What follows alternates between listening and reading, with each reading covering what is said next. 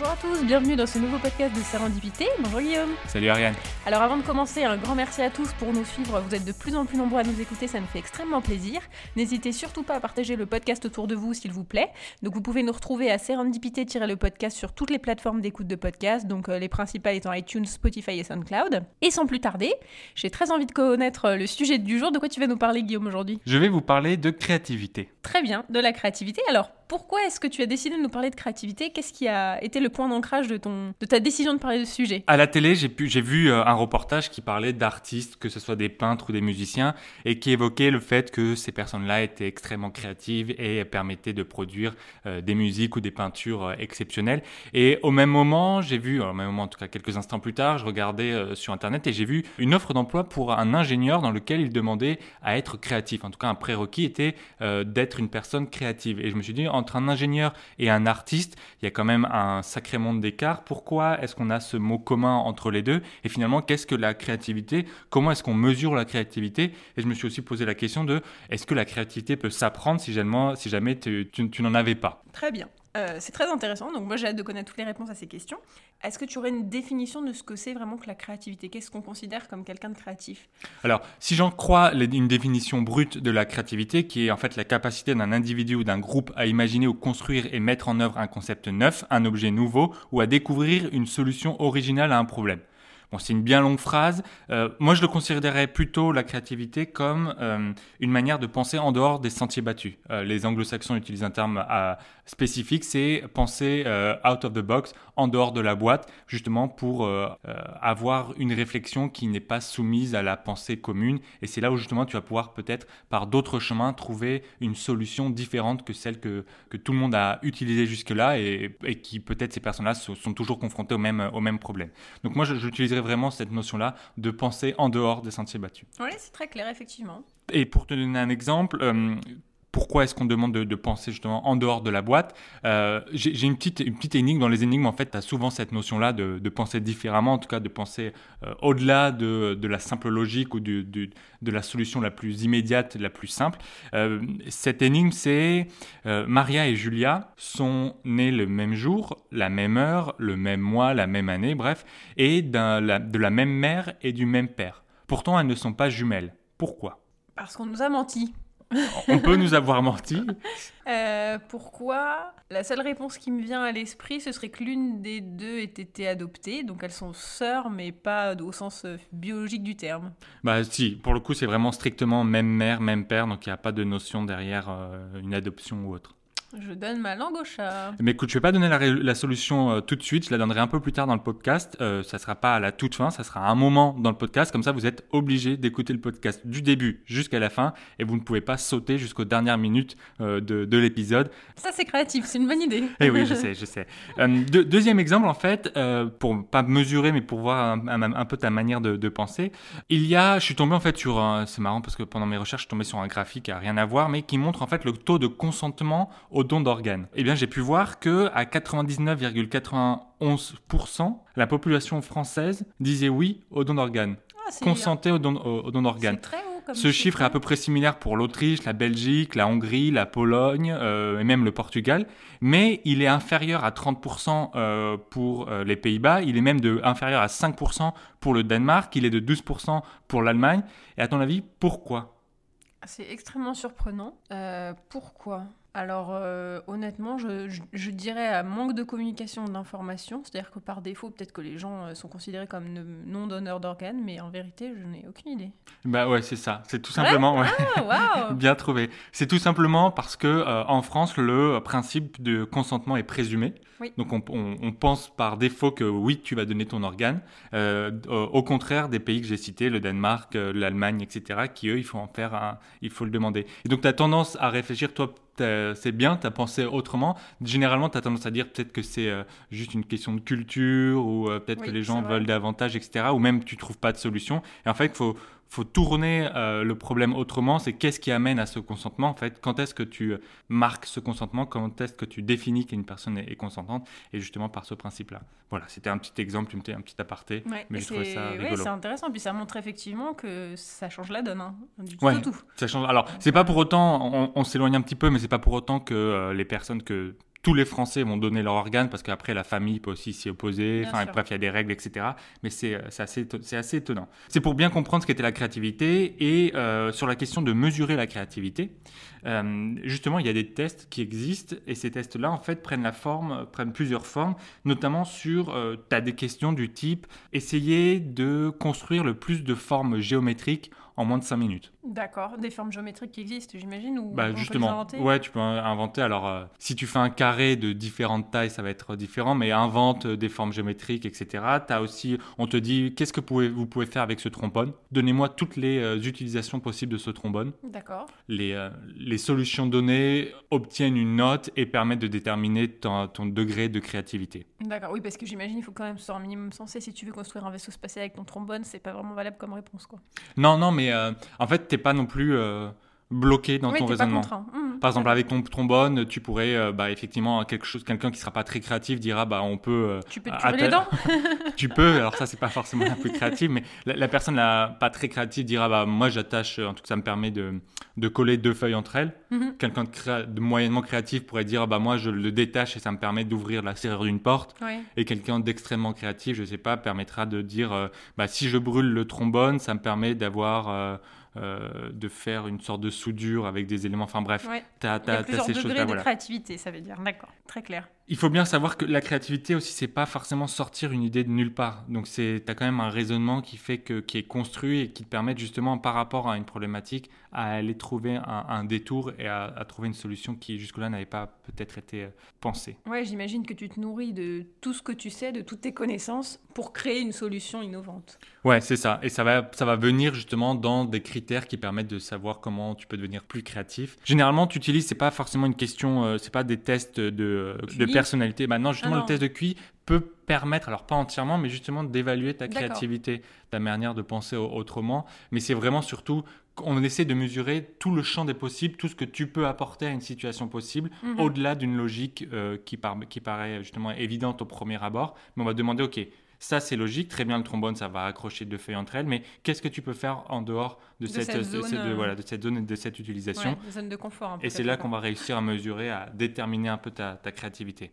D'accord. Et alors, comment on fait quand on n'est pas créatif, qu'on n'a pas d'idée? Est-ce qu'il y a des, des remèdes ou des solutions pour travailler sur sa créativité? Sur, le terme, justement, bah, c'est marrant que tu dis ça parce que la créativité vient rarement euh, de rien. En fait, tu parles rarement de, tu vois, d'une feuille blanche pour être créatif. Tu, tu relis très souvent à quelque chose qui existe.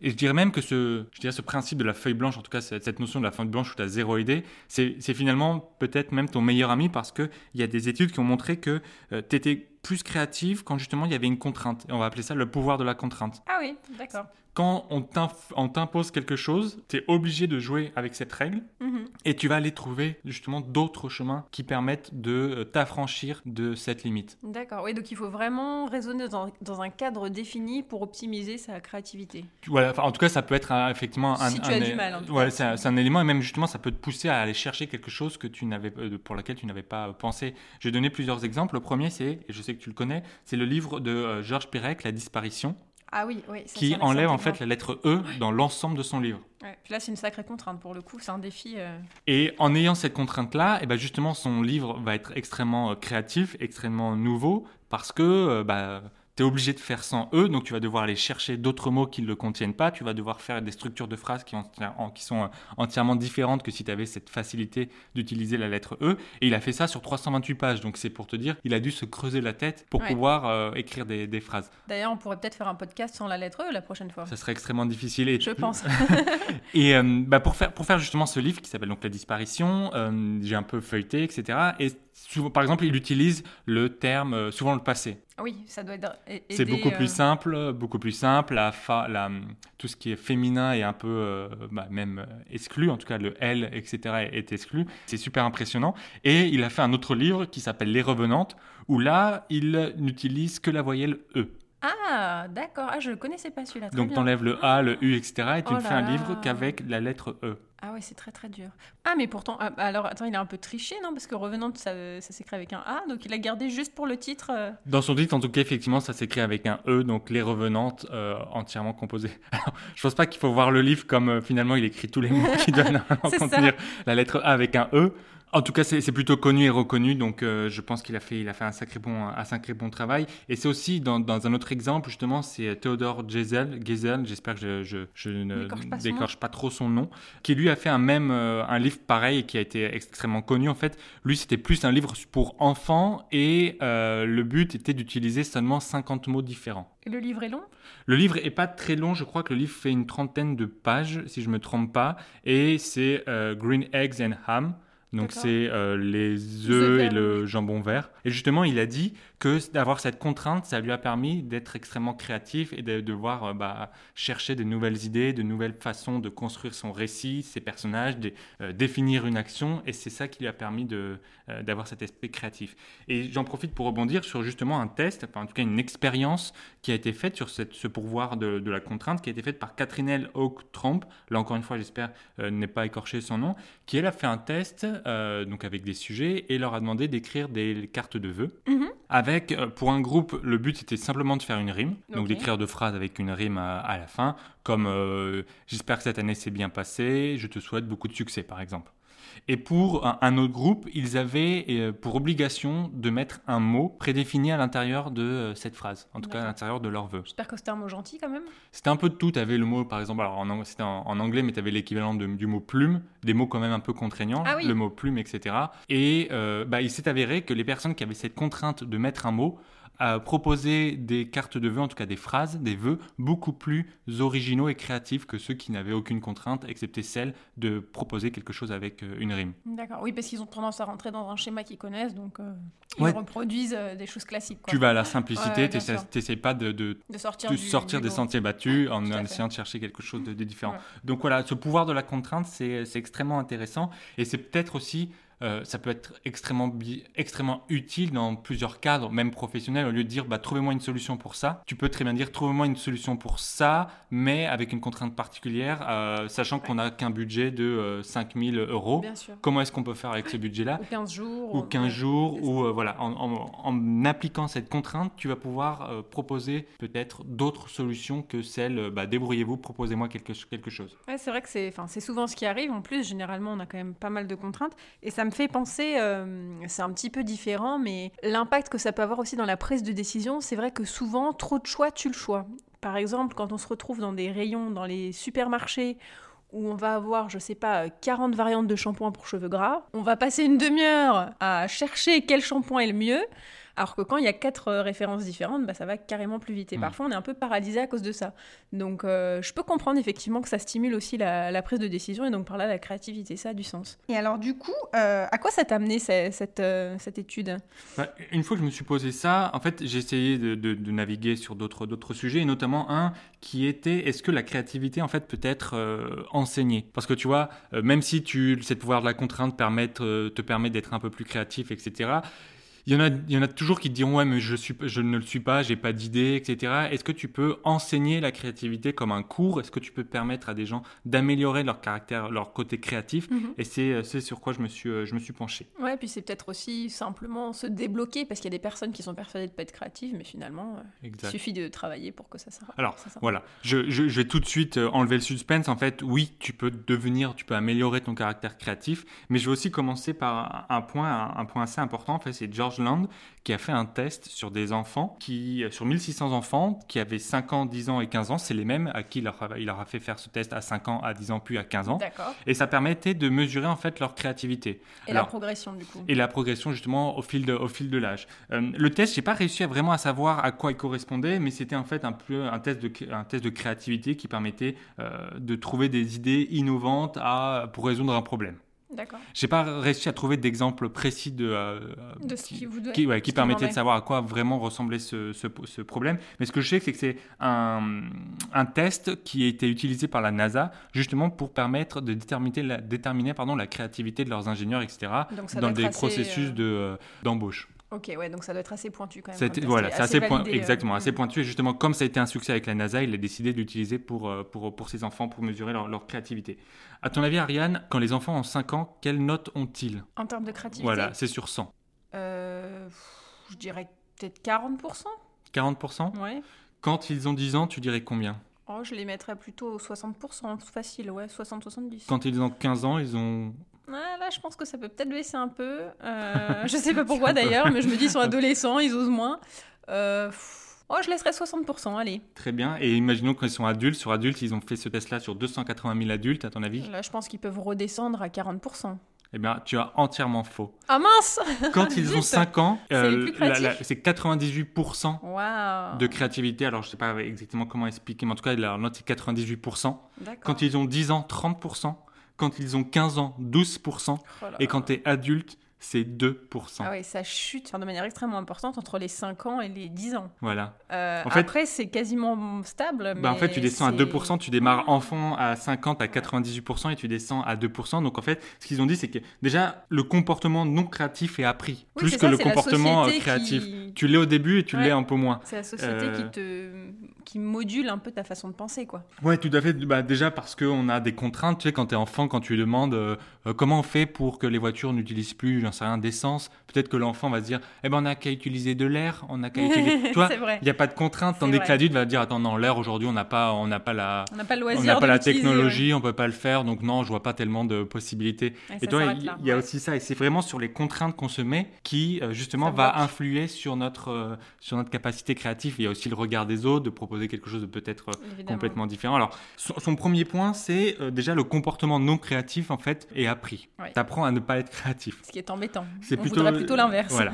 Euh, et en fait, on n'apprend pas à être créatif, on le devient. D'accord. Et comment est-ce qu'on le Et devient alors, oui, ça me fait penser, est-ce qu'on est créatif ou est-ce qu'on le devient? On y reviendra peut-être après. Non, bah tu. En fait, c'est plutôt compliqué à répondre. C'est si tu, si on en, on en croit cette étude, Mhm. oui, tu nais Tout le monde est créatif. créatif. Il y a un potentiel en Voilà. chacun de nous. T'es pas Plus limité par ta création, par ouais. ton, pas ton imagination, mais ta manière de penser Mhm. les choses différemment, etc.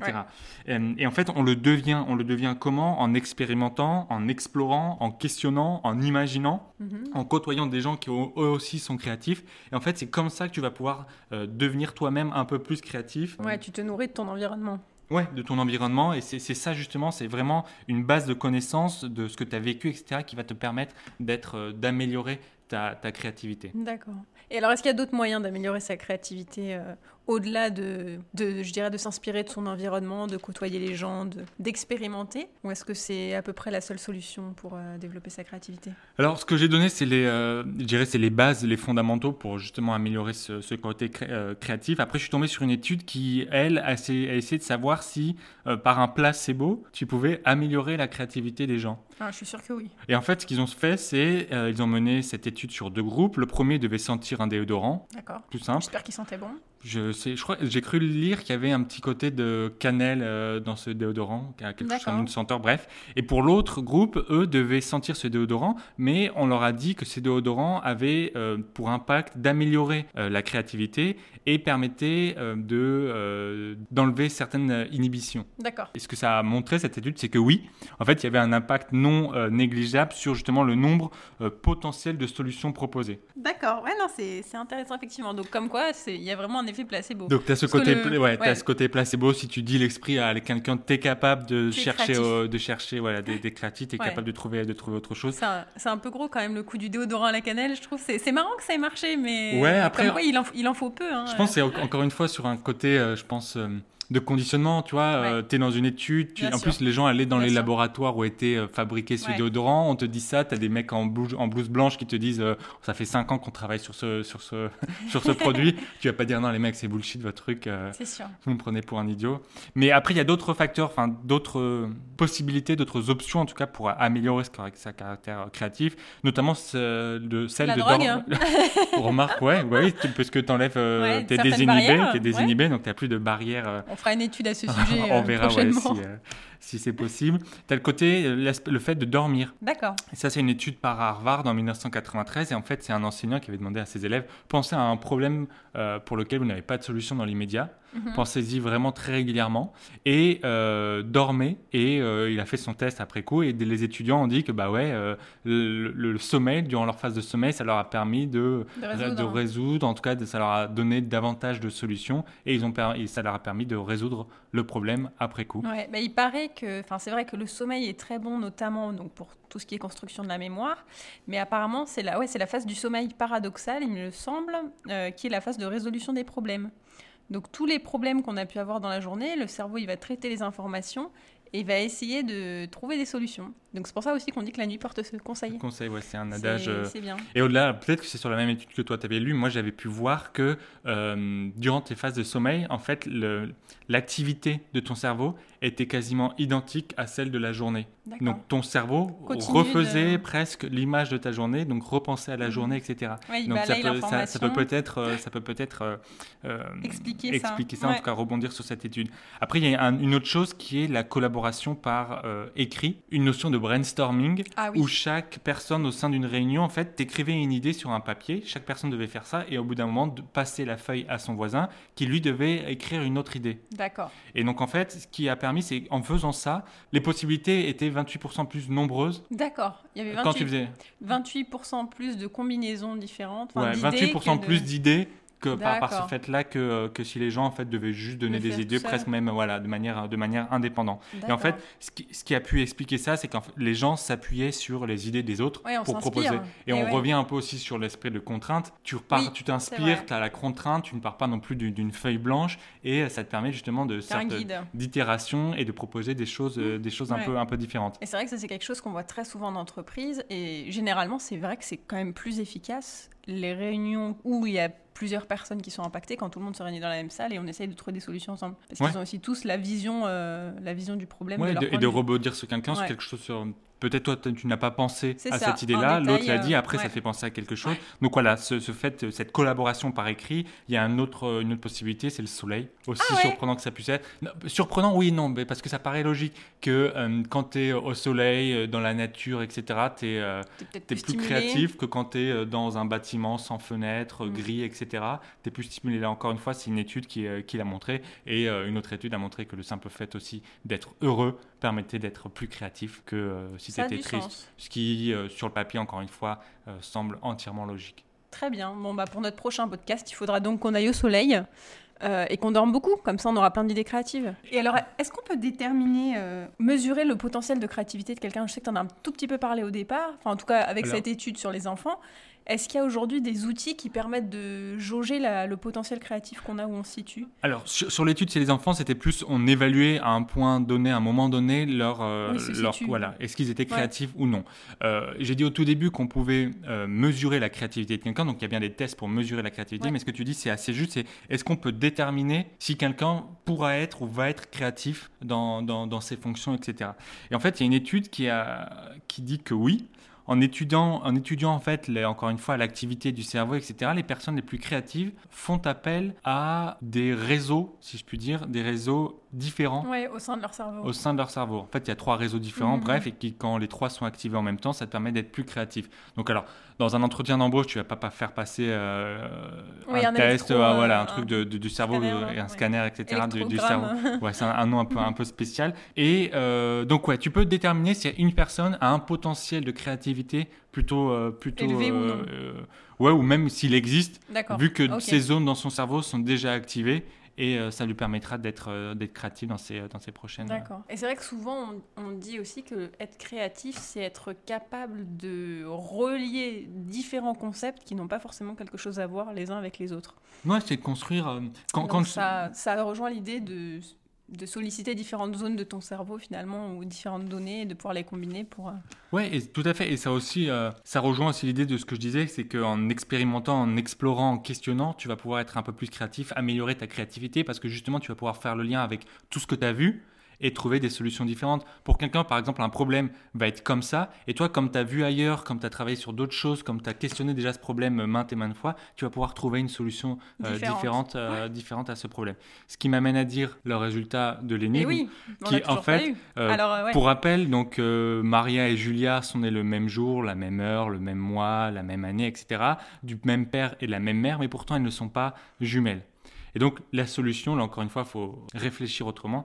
Elles ne sont pas jumelles parce qu'en en fait c'est des triplés. Ah d'accord. Et dans, dans Donc on l'équation, nous a menti. Il y, a- avait, il y avait un enfant caché. on a omis un petit truc, mais justement voilà, il faut pouvoir penser. Ouais. Ok, donc qu'est-ce qui leur permet de ne pas être, euh, qu'est-ce qui fait qu'elles ne sont pas jumelles? Bah, c'est parce que c'est des triplés. Et donc il y a une autre, euh, un autre enfant qui Qu'on vient, euh, appellera euh, Martin, On va l'appeler Martin, voilà. Ça Voilà. fera deux filles, deux filles et un garçon. et un garçon. Très bien. Ah oui, bah effectivement, c'est un très bon exemple. On voit qu'il y avait bien une solution, mais bon, ça sautait pas aux yeux. Ouais, dans les énigmes, c'est souvent un peu ça. Parfois, tu dis, ouais, c'est un peu tiré, euh, tiré par les cheveux. Parfois, tu dis, ah, bah ouais, non, c'est hein. ouais, logique, etc. Mais c'est toujours un peu. Enfin, ça, ça te pousse à réfléchir autrement et la solution n'est jamais évidente. Sinon, ce serait pas mais c'est vrai que quand on nous la donne, euh, on, on se sent des fois un peu bête. On se dit ah mais bien sûr, ça semble évident, mais pas tant que ça. Et oui. Très bien. As-tu as-tu d'autres études euh, ou est-ce que tu as fait le tour? Bah, je pense que c'est là on a on a on a pas mal voyagé dans, dans tout ce qui était créativité voilà. En tout cas c'est comme chaque fois on essaie d'être un peu euh, succinct dans, dans les études. alors il y en a bien évidemment des milliers et des milliers. Là c'est celle que j'ai pu trouver au gré de mes euh, de, mes recherches et que j'ai trouvé plutôt intéressant à partager puisque elle permettait aussi de comprendre un peu plus un peu mieux ce qu'était la créativité la créativité qu'il n'y a pas non plus de pas de pessimisme et de fatalisme à la créativité qu'on pouvait que de fatalité voilà à la, à la créativité que tout le monde pouvait être créatif euh, très créatif qu'on pouvait s'améliorer. Et euh, justement ce côté aussi extrêmement impressionnant que bah, qu'un enfant était beaucoup plus créatif et qu'en fait on, on apprend plutôt à ne plus être créatif que l'inverse. Et c'était assez assez surprenant Très bien. Euh, je suis sûre que pour finir quand même sur une note créative, euh, on- on- tu nous as trouvé un IG Nobel. euh, je suis sûre qu'il va encore nous surprendre. Alors, c'est un IG Nobel un peu particulier qui est un peu dans la même veine de la créativité. En fait, c'est un IG Nobel qui était attribué, pas forcément à quelqu'un de précis, mais en fait aux arnaqueurs nigérians. C'est un. IG Nobel qui a été donné en 2005 sur le- dans la catégorie un peu littérature et qui vient un peu récompenser leur inventivité dans la création de personnages fictifs qui visent en fait à escroquer les gens. Ah, d'accord. T'aurais des exemples? Ouais, j'ai des exemples, mais alors, déjà, cette fraude, cette escroquerie est appelée la, la- la fraude 419, donc 419, qui en fait fait euh, référence à l'article du code nigérian qui sanctionne ce type de fraude. D'accord. Et en fait, les Nigérians, alors je sais pas pourquoi ce pays en particulier, mais sont particulièrement connus pour faire des fraudes via Internet et à escroquer les gens sur leur, euh, euh, leur caractère un peu crédule, etc. Mhm. Et notamment euh, avec tout ce qui est, par exemple, loterie, où on leur dit, l'escroc en fait prétend qu'il fait partie d'un organisme de loterie et euh, envoie un mail à sa victime en disant vous avez gagné euh, la loterie, mais avant ça vous devez m'envoyer Votre RIB. votre- pas votre RIB, mais euh, m'envoyer de l'argent qui viendra à couvrir les frais de gestion, etc. Tu as des offres d'emploi, tu as de la voiture, par exemple. On dit, ah bah, sur les sites de, de- de vente en ligne de voitures, euh, style Le Bon Coin, etc., tu as une voiture qui est vraiment pas chère. J'en sais rien, une BMW à 3000, euh, 2000 euros, Mhm. euh, flambant neuve. Et donc la personne va, la, la victime va sauter sur l'occasion, mais on va lui demander d'abord, bah ouais, pas de souci, euh, je, vous l'envoie- je vous envoie la voiture, je vous la vends. Avant ça, j'ai besoin que vous me versiez un peu d'argent qui servira à couvrir les frais euh, de déplacement, même les frais d'immatriculation, etc. Et les gens tombent un peu, euh, oui, un peu dans, piège, dans le piège. Tu as aussi le- les arnaques un peu à l'amour, où en Mhm. fait euh, les Nigérians euh, sont, bah, construisent une certaine, euh, je dirais, histoire avec leurs victimes, sous parfois des femmes seules euh, qui sont inscrites Ouais, sur, sur les sites, Internet, sur- sur les ouais, sites de rencontres, qui finalement viendront à tomber amoureux d'un homme qui est présenté comme riche, aimant, intelligent, etc. Et cette personne va lui demander bah, de lui envoyer un moment de l'argent pour que elle puisse venir la voir, etc. Et donc l'IG Nobel vient récompenser leur caractère créatif pour à chaque fois trouver un personnage différent ou une arnaque différente qui viendra qui viendra arnaquer ces, personnes-là. Et ce qui est marrant, c'est que tu as euh, aussi des crocs escrocs, qui sont en fait des, des internautes qui se sont spécialisés en fait dans la lutte contre ces escrocs, qui eux vont aller les, que- bah, se font passer pour, leur- Ouais. pour des victimes. Et là où je trouve ça plutôt bien pensé, c'est que leur but à eux, c'est que les escrocs perdent un temps fou avec eux. Ah bah oui, en ah, disant ah oui d'accord mais est-ce que tu peux encore me dire des mots d'amour avant de venir etc donc les gens vont passer du temps au lieu de mordre tout de suite pour leur faire perdre du temps. Et ce que j'ai pu lire c'est que généralement ces escrocs font leur escroquerie dans des sortes de, de Cybercafé, cybercafé ouais. donc en fait ils payent presque à la minute. Et le Aïe, fait aïe, de leur aïe, tenir un peu la, La jambe, bah ça leur fait payer C'est un peu plus d'argent donc je trouvais ça un peu marrant que Ah, ces très gens là drôle. ces gens là Et ils le font gratuitement, les anti-escrocs. ouais bah, parce que t'as ouais, rien rien à gagner alors Ouais, euh, le- la personne euh, per- perdra juste du temps et je l'imagine, je l'espère, arnaquera moins de personnes. Ouais. Ouais. Ah, c'est très drôle. Ah ouais, c'est créatif euh, comme C'est bien ça. pensé. C'est pas mal du C'est tout. bien pensé. Parfait. C'est tout pour moi en tout cas pour ce, ce podcast sur la créativité. Euh, Comme je dis, encore plein plein de sujets, mais euh, on a fait un, un bon petit tour. Ouais, bah merci beaucoup Guillaume. Encore une fois, c'était très intéressant. Euh, on va travailler notre créativité pour les prochains podcasts pour avoir des, des super idées de, de sujets à vous proposer. Par ailleurs, si vous avez des idées, des sujets qui vous intéressent, n'hésitez pas à nous, à nous laisser un commentaire sur les différentes plateformes et on pourra s'en inspirer pour, euh, pour de prochains épisodes. On vous remercie et on vous dit à très bientôt pour de nouveaux Serendipity Topics. Salut à tous.